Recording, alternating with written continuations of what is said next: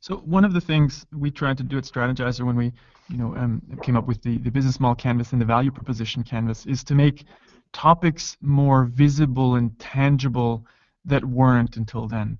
So now people can talk about a value proposition and they have a shared language. It seems that that the culture map creates the same kind of effect that you can get people to to come together and have a shared language and actually make culture more tangible, which is very interesting for such a fuzzy topic. Is that something you really see happening? That all of a sudden um, people start to see something that was that wasn't that they weren't able to see before? Uh, absolutely, yeah. In fact, even having a conversation about culture using something like the culture map already starts to change the culture. You know, because you find um, I did I did a mapping uh, with just a couple of people in a in a small team uh, a couple of weeks ago, and uh, I was going through this you know uh, culture mapping exercise, and they're they're they're going through this exercise and they're looking very very thoughtful.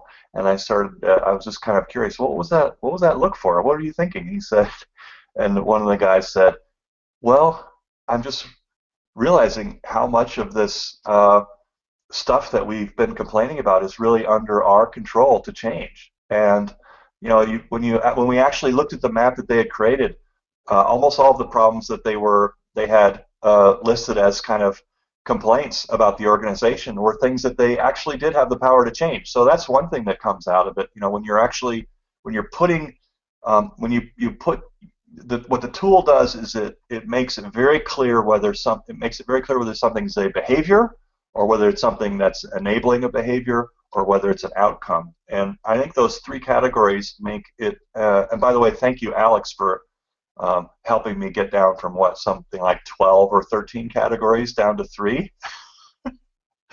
that's that's that's thanks to you and your um, your discipline about uh, tool design, for which I'm very grateful. But the uh, um, the thing that came, uh, the, the thing that comes out of this is you a team does develop a shared language. They develop a, an idea of what's going on. Um, people can take ownership of the things that they are able to take ownership, and they're also able to see what uh, kinds of things that other people are able to do to make changes.